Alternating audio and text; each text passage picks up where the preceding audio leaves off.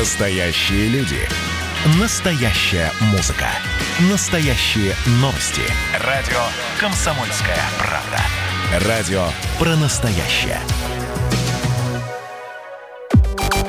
Взрослые люди. Взрослые люди. Тутта Ларсен и Валентин Алфимов обсуждают, советуют и хулиганят в прямом эфире. Доброе утро, друзья! Мы здесь с вами в ближайшие 2 часа в прямом эфире. Будем рассказывать вам все самое интересное, пытаться настроить вас на позитивный день, чтобы у вас появилась энергия, хорошее настроение, ну и было над чем подумать. Ну, действительно. Тем более, что сегодня же вторник, да, уже точно не понедельник, значит, сегодня должен быть день намного лучше, чем вчерашний, а завтра будет еще лучше, еще лучше, еще лучше, а потом выходные, и все прекрасно. Итак, дорогие друзья, давайте сразу про погоду расскажу. Прямо сейчас у нас в Москве на улице плюс 17 градусов, но сегодня днем аж до 25, и даже осадков не ожидается. И вообще в течение недели, вот всю неделю, все ближайшие 7 дней даже, а больше, чем неделю, будет вот такая примерно погода. 23, 24, 25, вот так вот днем, и такая переменная облачность. Дождей не ожидается, с чем я вас, друзья, и поздравляю. Ну, это о погоде в Москве. Радио «Комсомольская правда». Ну и, конечно, самая интересная тема сезона – это вакциномания, вакциногонка и вообще, я все никак не придумаю какой-нибудь красивый термин. Это вторая серия коронабесия. О, точно, вакцинобесие. Но на самом деле вакцина нам действительно очень-очень нужна. По данным, которые рассказывают нам наши эксперты в эфире, сейчас в мире тестируется около 100 вакцин, 2 из них в России. И вот вчера стало известно, что доказана эффективность первой российской вакцины от коронавируса у всех добровольцев, которым вводили эту вакцину, появился иммунитет. Это вот та самая вакцина, которая разработана Центром Гамалеи вместе с учеными Минобороны. Помните, мы рассказывали вам неоднократно, что 50 человек, добровольцев из Министерства обороны, проходят тестирование, проходят опыты, над ними проводятся опыты. И была сначала первая волна, потом вторая волна вот этих опытов. Ну, видите, как все хорошо получилось. Учение. Ну, мы же про армию говорим, поэтому учения. Ну, да. Исследования на добровольцах проходили в Сеченовском университете, в госпитале Бурденко. Вот. И вообще раньше была доказана эффективность вот этой вакцины, а теперь уже говорят о полной эффективности. Ну, то есть официально доказано. Раньше говорили, да, это штука хорошая, но теперь уже говорят, что эта штука стопудово хорошая и даже не вредная. Вот. Ну, дело в том, что действительно у всех добровольцев исследование показало наличие иммунитета к коронавирусу, и глава Минздрава Михаил Мурашко сообщил, что во второй половине августа начнется промышленное производство препарата, а в октябре начнут прививать россиян первыми медиков и учителей. В то же время, опять же, эксперты-вирусологи, с которыми мы неоднократно общались в эфире, говорят о том, что так быстро вакцины не делаются, что мы очень торопимся, что нужны 3 стадии клинических испытаний, что 50 человек – это очень мало для того, чтобы считать это какой-то разумной выборкой. Непонятно, какие у этой вакцины последствия, отсроченные, отложенные, есть ли они. Но вот почему-то у нашего Минздрава сомнений в том, что все хорошо, нет. И это подтверждают сами добровольцы, которых вакцинировали. Вот, давайте здесь послушаем. Вот смотри, да? Какая ситуация, да. В Минздраве они же чиновники сидят. Они же ничего не понимают. Они, знаешь, как бывает, одни на земле, а вторые там где-то в кабинетах. Вот это в кабинетах сидят, да. Они же вообще ничего не понимают. Вот. А сами добровольцы говорят, что да, хорошая штука, все нормально, чувствуем себя хорошо. Торкой. Самочувствие у меня нормальное, никаких проблем не возникало, то есть, в принципе, все хорошо. Я непосредственно работаю с людьми, я сам врач, и я не переживаю теперь о том, что мне нужно там часто защищаться, прикрываться, да, я работаю, дышу полной грудью, то есть я не задумываюсь уже об этом, могу себя полностью посвятить именно пациенту. Самочувствие все время было достаточно хорошим, никаких симптомов, жалоб, в принципе, ничего не было. В академии встретили достаточно хорошо, но, несмотря на наши испытания, у нас продолжается учеба, также продолжаем дистанционно заниматься. В общем, трудимся. Мало того, что им там над ними опыты проводят, так еще и учиться заставляют. Фу, ужас какой, могли бы освобождение дать от занятий. Жестокие люди. Нет, автоматом все проставить. Ну или так, да. За службу Родине. Это мы вам ставили голоса добровольцев, которые вакцинировались от коронавируса в процессе исследования и разработки новой вакцины. Вот видите, живенькие, здоровенькие и вполне бодренькие. В общем, есть надежда, что эта вакцина действительно пойдет в серию. Она будет зарегистрирована уже в течение 10 дней. Об этом сообщил глава Фонда прямых инвестиций Кирилл Дмитриев. И, конечно же, не забыл упомянуть о том, что таким образом наши ученые опередят Соединенные Штаты. Вот здесь мы переходим к политике, да? Да, да. Потому что тоже уже не раз заявлялось о том, что сейчас изобрести вакцину от коронавируса, эффективную и действенную, это значит спасти мир, а значит это равнозначно полету в космос вообще. Кто первый, то того и тапки. Да, а в Минобороны, кстати, сказали, что вообще никаких побочек нет. Вообще никаких побочек нет. Идеальная вакцина, воткнул себе иголку там в мышцу, и все, и будет тебе счастье после этого. С нами на связи Виталий Зверев, вирусолог, академик Российской академии медицинских наук, директор НИИ вакцин и сывороток имени Мечникова. Виталий Васильевич, здравствуйте. Доброе утро. Доброе утро. Вот смотрите, доказана вот эта эффективность первой российской вакцины от коронавируса, а означает ли это, что она поможет всем или все-таки не всем? Ну, во-первых, никакая эффективность не доказана, потому что за то время, которое прошло с момента появления коронавируса и с момента появления вакцины до этого времени, можно создать хорошую вакцину. Но проверить, насколько она хороша, насколько она эффективна и безопасна, совершенно невозможно. Потому что для этого нужно время. И говорить о том, что она эффективна и безопасна, это, на мой взгляд, совершенно пока неправильно. А сколько времени нужно в среднем? Вы знаете, в среднем вот вакцина для широкого применения после начала ее разработки появляется где-то через 4-5 лет. На самом деле, конечно, этот процесс можно ускорить каким-то образом, но не настолько, чтобы через полгода говорить об эффективности и безопасности. Я бы этого делать не стал. Виталий Васильевич, правильно я вас понимаю, что вот сейчас привьют людей, да, особенно медиков и преподавателей, да, учителей, а через 5 лет могут вылезти какие-то совершенно неизвестные нам побочные эффекты? Да, даже не через 5 лет, а через полгода, через год. И никто не знает, насколько длительный иммунитет после этой прививки, а если он короткий. На самом деле, вот эти исследования, они очень серьезные, и их нельзя ни сокращать, ни каким-то образом уменьшать в объеме. Вот во всяком случае, вот эти исследования, которые прошли, они прошли на нескольких десятках человек. Я вам могу, например, для примера привести, что китайская вакцина, которая тоже сейчас в Китае исследуется, там в первой фазе участвовало, по-моему, 500 человек. В Америке там на третью фазу собирается 30 тысяч человек включать. А мы хотим после коротких исследований, не поняв, что это такое, прививать врачей и учителей. Знаете, это как в фильме «Это веселая планета». Там был член экипажа космического, на котором все пробовали. Потому что он был самый незначащий член экипажа. У нас что, врачи и учителя – это самые незначащие члены общества? Да нет, смотрите, опыты на военных проводили. Тем более, это вообще нарушение всех правил на военных. Военные не попадают под ту категорию, на которых можно проводить испытания вакцин. Виталий Васильевич, ведь у нас нет времени ждать 5 лет сейчас. У человечества нет времени. Да почему? Откуда такая суета и спешка? Уже понятно, что инфекция не такая страшная, как это казалось в самом начале. Смертность ее, в общем, не очень невысокая, сравнимая с гриппом. Но и это не значит, что можно что угодно вводить людям, не проверив это до конца. Мы собираемся вакцинировать здоровых людей. Поймите, это не лекарство, где можно рисковать, спасая жизнь. А здесь мы собираемся прививать здоровых людей. Вакцины такого типа, они еще нигде себя не зарекомендовали. А расскажите, пожалуйста, Расскажите, пожалуйста, про тип этой вакцины, потому что это действительно очень интересно, но совсем непонятно непосвященным.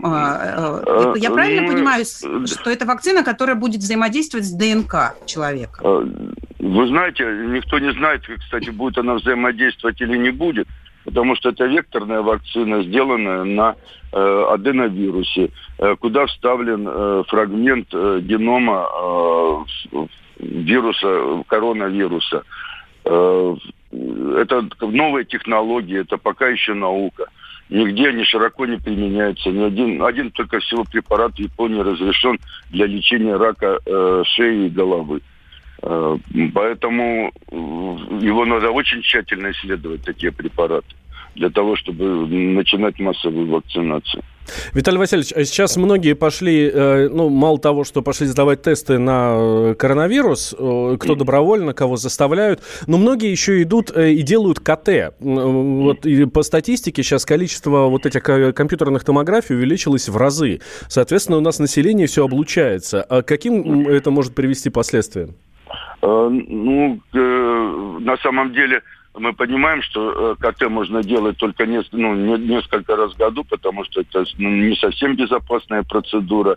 И тоже мне непонятно, откуда такая истерия, когда все вдруг начинают делать КТ, несмотря на отсутствие даже всяких симптомов.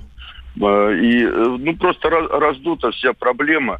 Все почему-то считают, да, что вот КТ – это один из важных таких диагностических признаков. Но он важен только тогда, когда у человека пневмония, может быть, да, Виталий дифференциальная диагностика. Спасибо большое. Виталий Зверев, вирусолог, академик Академии медицинских наук и директор НИИ вакцин и сывороток имени Мечникова. Но вы же взрослые люди. Пора уже серьезными делами заняться. Какие ваши доказательства? Ваши волосы будут мягкими и шелковистыми. Я убью тебя, лодочник. Я сделаю ему предложение, от которого он не сможет отказаться. За понимание. Я вот думаю, что сила в правде. У кого правда, тот и сильнее. Прошлое не дает себя забыть. Запахами, музыкой, фотографиями. Мы помним прозвища своих одноклассников, хотя самих их не видели очень давно. Мы до сих пор в памяти бережно храним правила дворовых игр. Все эти воспоминания оживают в программе «Дежавю». Меня зовут Михаил Антонов. По субботам и воскресеньям в 11 часов вечера мы говорим о том, что нас радовало и огорчало. Какими мы были раньше. Давайте вспоминать вместе. До встречи. Хулиганы. Взрослые люди. Взрослые люди. Тутта Ларсен и Валентин Алфимов обсуждают, советуют и хулиганят в прямом эфире. Все так и есть. Здравствуйте, дорогие друзья. Прямой эфир. Радио «Комсомольская правда». Я Валентин Алфимов, и со мной тут Тутта Ларсен.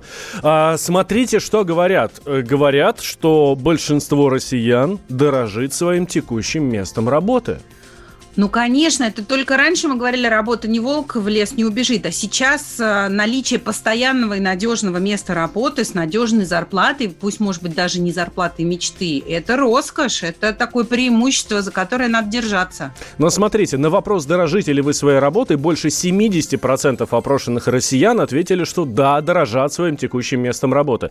Каждый десятый, то есть 11%, ответил, что дорожит в средней степени. Да, но не очень. И ссылаются на хороший доход второй половины, да, там, мужа или жены. А каждый шестой, 17%, то есть уверен, что всегда сможет трудоустроиться, поскольку его профессия очень востребована. При этом 40% россиян готовы поменять свою работу ради увеличения зарплаты. Правда, в прошлом году этот процент был еще выше, 50% опрошенных, и каждый шестой уверен, что на новой работе он сможет улучшить свои профессиональные навыки. Но все же, как бы не любил работу, а если предложат больше деньжат, то готов, может быть, даже не на не самую любимую работу перейти, но все же увеличить свой доход. А вы, дорогие друзья, дорожите своим местом работы и из-за чего бы вы могли бы сменить работу. 8 800 200 ровно 9702 – это наш номер телефона. И для письменных сообщений Viber и WhatsApp плюс 7 967 200 ровно 9702. Дорожите ли вы своим текущим местом работы? Из-за чего вы готовы сменить работу? И если вы ее любите все-таки, то за что любите? То, что вам деньги хорошие платят? То, что вы там реализуетесь очень круто? Или потому, что у вас коллектив очень хороший? Ты знаешь, Валь, мне кажется, я не верю в удовольствие от работы без реализации. Какие бы деньги ни платили, если у тебя нету там какого-то личного развития, нету роста, нет вдохновения, нет удовольствия от того, что ты делаешь, никакие деньги это не компенсируют. Да ну, ладно тебе, слушай, у нас полстраны так работает, потому что особо больше негде, и они ходят на нелюбимую работу для того, чтобы хоть как-то прокормить семью. А мне кажется, что это вообще... Самообман? Да, что это вопрос выбора, что можно прокормить семью и любимой работой. Просто никто, многие люди не решаются сменить свою жизнь и как-то, попробовать что-то сделать новое. Я не знаю, я когда начинала работать на телевидении, еще на Би-ТВ до МТВ, я вообще удивлялась, что мне деньги за это платят, потому что мне так было кайфово, это было такое счастье работать. Причем у меня не было желания быть звездой, работать там в телеке, чтобы светить лицом. У меня было огромное желание говорить с людьми о том, что меня волнует, что меня интересует музыка. Это мое просто, знаешь, было дело жизни. И я была счастлива, что у меня есть целый канал, на котором я могу об этом постоянно говорить. Смотри, что нам пишут наши слушатели. Рабочие везде нужны, офисники и белоручки нет. Это мнение Константина. Он же пишет, что офисная моль кругом.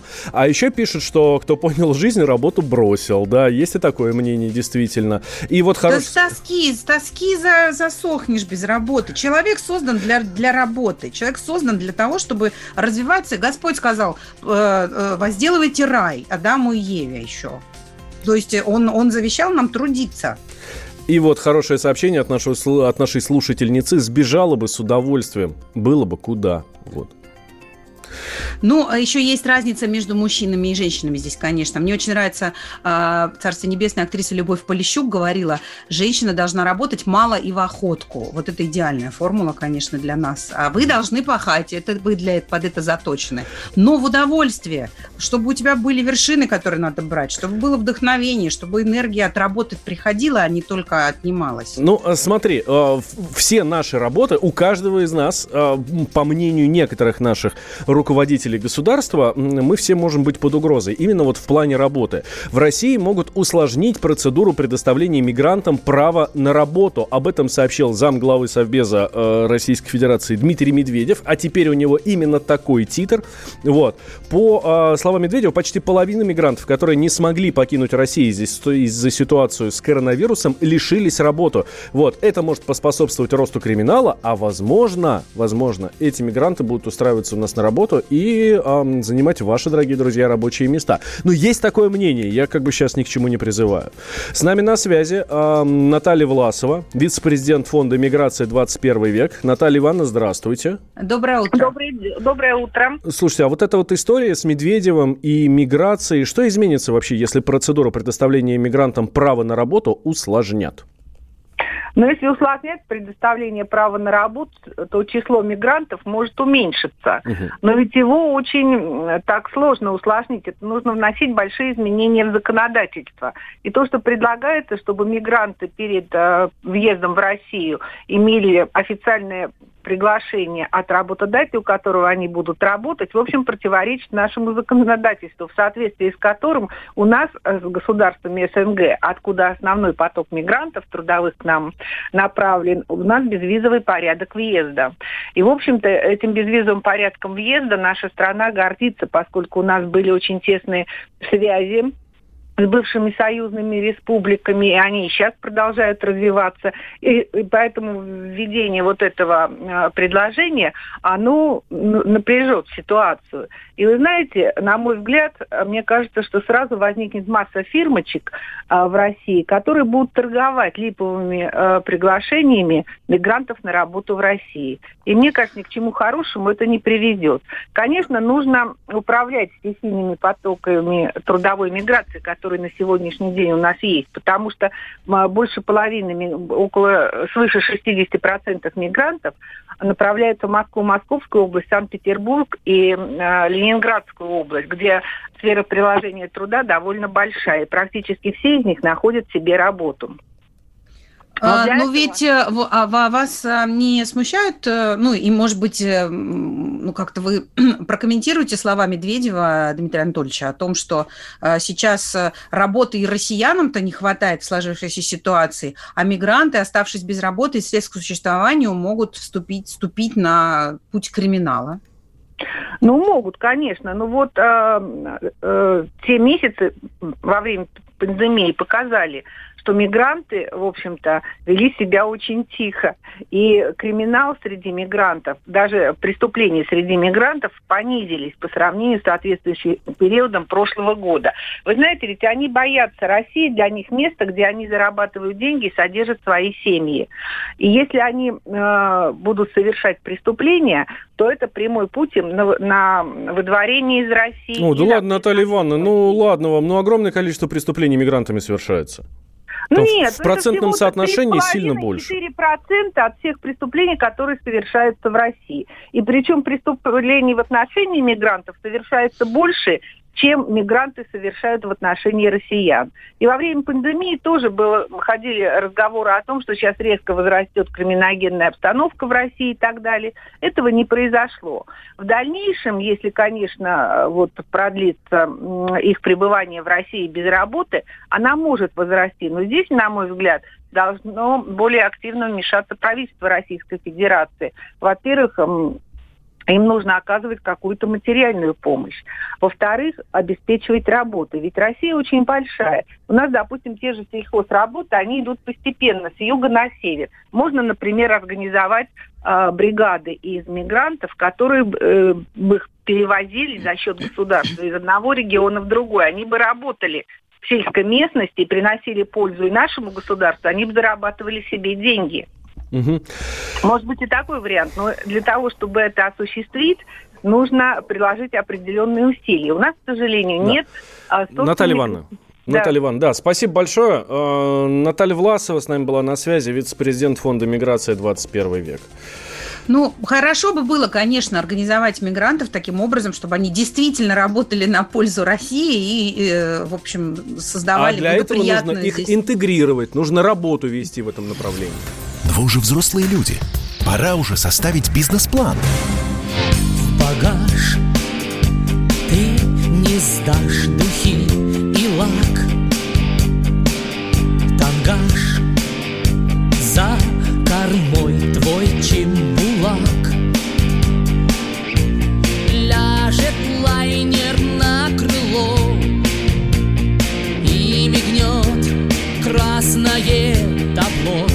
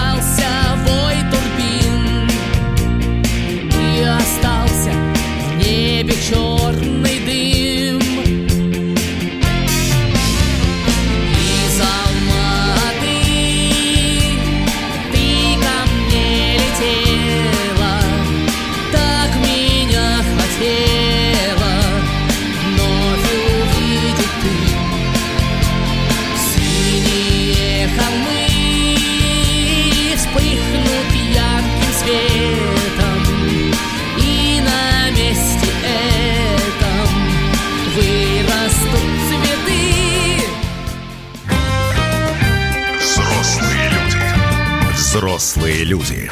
Тутта Ларсен и Валентин Алфимов Обсуждают, советуют и хуликанят в прямом эфире. Да, и у меня вопрос к тебе, Валентин. Да. Каковы твои отношения с овощными смузи? Как-то не очень. Можешь ли ты выжать сок из листьев любимого салата? Мне подсказывают, что я должен говорить, что да, очень люблю, да. Слушай, я не знаю, фруктовые смузи я еще понимаю. Так нет. И фруктовые смузи я еще понимаю, а овощные, честно говоря, нет. Да это демоническая гадость вообще. Слушай, в свое время в магазинах, по-моему, сейчас-то есть, среди этих всяких ананасовых, персиковых, апельсиновых соков, есть какие-то, овощные. Типа морковь, тыква, с яблоком, еще что-то. Слушай, это же дрянь редкостная, это же пить невозможно вообще. О чем и речь, да. Да. Даже близко подходить нельзя. Конечно. Главный звукорежиссер наш Денис подсказывает, что ему нравится. Серьезно? А пусть скажет, какой у него любимый вкус. Какой твой любимый вкус? Видишь, Денис, говоришь, главное, чтобы сельдерей побольше было.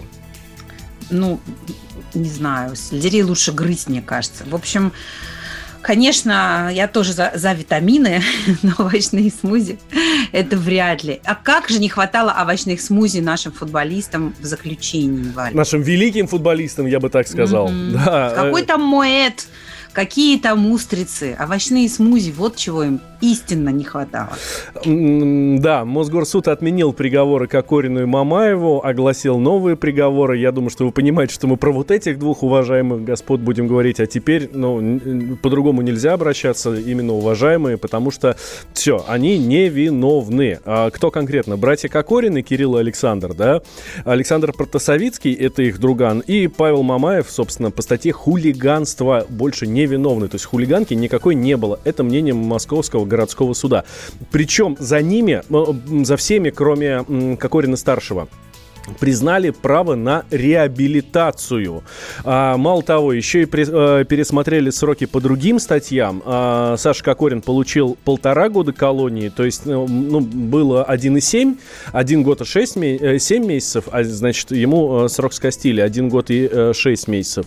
А остальным, то есть Мамаеву, Протасовицкому и Кокорину-младшему, вместо 1,5 лет тюрьмы, которые они, кстати, уже отсидели, назначили год исправительных работ. И теперь теперь они могут взыскать с государства денежную компенсацию. Это учитывая к 3 миллионам евро в год, которые уже, собственно, назначили Кокорину в клубе «Спартак». Да.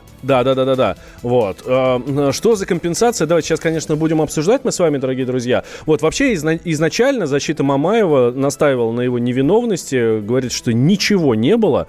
Об этом говорит адвокат футболиста Игорь Бушманов. Лавчук первым нанес удар Павлу, достаточно сильный, он футболист, профессиональный спортсмен. И Павел, в принципе, не упал-то на землю только благодаря тому, что Кокорин сумел удержать его в этот момент. Это Игорь Бушманов, адвокат футболиста Павла Мамаева. Получается, что зря отсидел. Конкретно про Мамаева. Я что-то вообще ничего не понимаю. Вся страна целый год почти обсуждала, полгода точно. Значит, какие плохие футболисты, табуреткой кого-то стулом били, матом ругались, ужасно себя вели. Была такая показательная порка. Ни у кого из простых смертных, вроде меня, которые за этим следили в СМИ, не было ни малейшего сомнения в том, что эти люди разбойники, виновные, что они хулиганы, вообще потеряли берега и достойны наказания. А теперь внезапно все как-то перекрасилось в другие цвета. Как это вообще работает? Так сейчас пообщаемся с нашим корреспондентом, комсомолки Александром Рогозой. Он следит за... Мало того, что он футбольный болельщик и следит за это, по зову души, он еще и по работе за этим следит. И вчера был на заседании суда. Саша, здравствуй. Да, доброе утро. Привет. Саша, а вы за какой клуб болеете? За «Спартак». И ты тоже очень рад, что Александр Кокорин... Нет. Саш, объясните, пожалуйста, как это может быть, что мы все общество было уверено в том, что они виновны, они отсидели, а теперь, оказывается, они не просто невиновны, а еще их надо пожалеть и компенсировать им материально потраченный год. Ну, собственно, если уж... Вот честно, личности Кокорина и Мамаева лично меня совсем не вдохновляют. То есть я видел, как они вели себя на судах. Это, не знаю, я бы назвал их малокультурными людьми, мягко говоря. Но все-таки с самого начала все юристы, все адвокаты говорили, что по тем правилам, которые есть в России, по тому применению различных статей, все-таки то, как с ними обошлись, то, как квалифицировали эту, на самом деле, бытовую потасовку, где не было серьезно пострадавших, там максимум легкий вред здоровью, все-таки им накрутили как бы все эти статьи. Это было объективно. И вот сейчас суд фактически признает, что да, была промашка, то есть промашка, судя по всему, еще на стадии следствия, когда 18 следователей не смогли вот эту бытовуху правильно как-то с ней разобраться. Я вот отмечу, что есть, да, эмоциональный момент, когда мы все считаем, что мажоры зажрались, сорили деньгами, и вот что из этого получилось. Но все-таки закон есть закон. И вот тут непонятно, почему... Мамаева, Кокорина-младшего, Протасовицкого, как бы по ним признали, что хулиганства не было в их действиях. То есть они об этом не нарушали как бы общественный порядок, а это был личный их конфликт там, с Факом, с Соловчуком. А по Кокорину почему-то все осталось в силе. И я вот точно знаю, что адвокат Кокорина, конечно, не ожидала такой развязки, потому что после пятничного заседания у всех было прекрасное настроение, они по настрою судьи как-то, наверное, чувствовали, что будет все-таки реальный пересмотр, будут какие-то изменения. И даже сам Кокорин, вы видели, вот с какой улыбкой, со своей широченной этой фирменной он вышел из зала суда 3 дня назад, то есть он тоже был уверен, что что-то изменится, но на самом деле это не так, и вы совершенно правы, что даже нынешнее решение тому же Павлу Мамаеву дает полное законное право в течение 3 лет, если он на это решится, все-таки требовать компенсации. А будет он требовать, Саша, и какую компенсацию? Ну, адвокаты все это время, и вчера в том числе, они аккуратно обходят эти вопросы, мол, мы даже не обсуждали суммы, там и само вообще сам этот факт, будем подавать или нет, вот у нас есть 3 года, но мне кажется, внутри себя они, конечно, решили, что такой иск будет, потому что серьезные деньги на кону. Игорь Бушманов, адвокат Павла Мамаева, подтверждал мне в разговоре, что когда он сел... Ну, вот там была громкая история, что клуб «Краснодар», за который играл Мамаев, сразу после этой истории сказал, что будет разрывать с ним контракт, вот, мол, позорит имидж клуба и прочее. И Бушманов подтвердил, что за все это время Мамаев не получил денег. И если посчитать по тем суммам, которые были в СМИ, он получал 15 миллионов рублей в месяц, 11 месяцев простой, это 165 миллионов. Сумма гигантская, тем более, что карьера его уже приближается к закату, и, конечно, никакой дурак не будет отказываться от таких денег, тем более, что у него есть все законные основания требовать этой компенсации, недополученная прибыль, это называется. Вот я знаю, что мы накануне весь вечер и сегодня утром пытались дозвониться Сергею Галецкому, владельцу футбольного клуба «Краснодар». Вот очень интересно, как в Краснодаре как раз на это отреагируют, потому что, получается, что теперь Мамаев не виноват, и как вот эта ситуация будет решаться? Ну, Галицкий, насколько я знаю, эту историю ни сам не комментировал, ни пресс-служба даже Краснодара это вообще никак ни на каком этапе не комментировала. То есть они внутри себя приняли это решение. Но Галицкий, то, что произошло, Галицкого, вот именно этот эмоциональный момент, думаю, как бы смутил, потому что Краснодар это такой у нас считается белый пушистый клуб, который все делает правильно, а тут появляется... А здесь получается такой гадкий утенок, да. Саша, спасибо большое, да. Ты отметил уже, что как раз это имиджевые потери для клуба, вот, и, собственно, из-за этого был прекращен контракт с Павлом Мамаевым. А на какую компенсацию сможет Мамаев претендовать? На какую компенсацию он может рассчитывать? Мы об этом поговорили с адвокатом, председателем Московской коллегии адвокатов Андреем Князевым. Такие случаи бывают, он все-таки, получается, какое-то время не совсем законно просидел в следственном изоляторе. Если бы сразу судили, то сразу бы получил исправительные работы. Необходимо сказать, что это не полное оправдание, то есть это изменение наказания. Поэтому не думаю, что эти компенсации будут больше, чем у людей, которые года провели в заключении, как оказалось, незаконно. Бывает же, человек ничего не делал, его оправдали, а он 3 года просидел. Тут все равно человек признан виновным, просто наказание менее значительное. Поэтому думаю, что все-таки компенсация не будет такой большой, 100-200 тысяч рублей, самое большое. Это был адвокат Андрей Князев. Слушай, у меня вообще вопрос даже не про деньги, а про то, что в итоге плохие мальчики с плохими манерами, хоть и талантливые футболисты, получают месседж от общества о том, что так можно себя вести и дальше. Слушай, я отчасти согласен с нашим спецкором Сашей Рогозой. У нас за хулиганку, за мордобой 1,5 года не дают. Но это совершенно очевидно. У нас дерутся десятки людей каждый день на улицах. И ничего не происходит. Всех не сажают на 1,5 года. Валь, теперь они станут мучениками и еще миллионы рублей срубят с государства. Класс. Не думаю, что они станут мучениками. Ну что ж, поживем, увидим. Вы же взрослые люди. А Госдума вас еще не запретила? Это называется партисипаторное проектирование. Если сами жители двора будут участвовать в установке этой конкретной лавочки, то по социологическим данным меньше вероятность того, что они нарисуют на ней там слово. Аплодирую вам, Эдвард. Мы же с вами трезвомыслящие люди. Эдвард меня убедил, что это нормально. Отдельная тема с Олегом Кашиным и Эдвардом Чесноковым. На радио «Комсомольская правда». По будням в 9 вечера по Москве. Тоже мочить в сортире, но других и не так. Взрослые люди. Взрослые люди. Тутта Ларсен и Валентин Алфимов обсуждают, советуют и хуликанят в прямом эфире.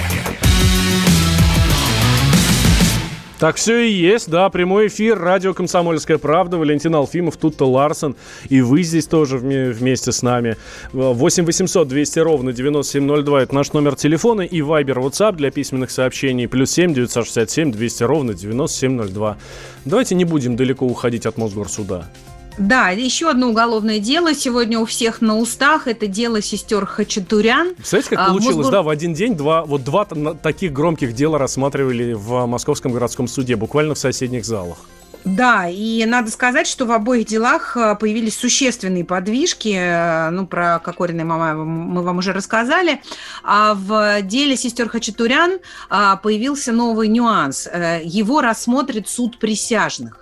В Мосгорсуде объяснили, что будут выбирать для этого дела присяжных 31 августа. Выбирать их будут из базы. В этой базе москвичи, подходящие по возрасту, без судимости и не наблюдавшиеся в психоневрологическом диспансере. Они будут судить старших сестер, а младшей грозит принудительное лишение психиатрической больницы. И адвокат потерпевших Юлия Неченко сообщила, что согласна с решением о суде присяжных. Давайте послушаем, что она говорит. Мы очень положительно относимся, мы абсолютно не боимся, к сожалению, как страна потерпевших, не имеем возможности, в отличие от страны обвиняемых, заявить такое ходатайство, но если бы у нас была такая возможность, мы бы однозначно об этом заявили, потому что мы хотим, что на суде присяжных вот эти все фейки, которые вбрасываются в прессу, ничем не подтвержденные, они не пройдут.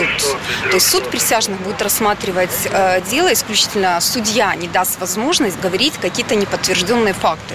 Все будет основываться на материалах дела. Это Юлия Неченко, адвокат сестер Хачатурян. Давайте сейчас как раз вернемся вот к этой истории с судом присяжных. Вы знаете, тут год назад примерно, может быть, пару лет назад, я в ящике взял газету нашу районную. Вот. И там вся газета, действительно вся газета, там 4 полосы, по-моему, было, да? Вот на этих 4 полосах был мелким шрифтом список фамилий жителей района, кого выбрали присяжными для нашего там вот Бабушкинского районного суда. Там, кстати, был мой отец. Меня не было, мой отец был. То есть ему в любой момент могут позвонить, сказать: давай, дружище, будешь присяжным, тебя выбрали. И самое интересное, что отказаться от этого дела нельзя. Ну да бог с ним. Вот представляете себе такую ситуацию, дорогие друзья? Вы очень хорошо знаете дело сестер Хачатурян. Мы очень много о нем рассказывали. Вот завтра вас вызывают в суд, и вы присяжный на суде вот на этом по сестрам Хачатурян. Вы бы их оправдывали или обвиняли? Ваше решение, давайте, вот мы очень хотим услышать. 8 800 200 ровно 9702, номер телефона, и Вайбер, WhatsApp, плюс 7 967 200 ровно 9702. Вы бы оправдывали или обвиняли сестер Хачатурян? Ну, справедливости ради надо заметить, что все-таки решение о том, оправдывать или обвинять, нужно принимать после процесса судебного.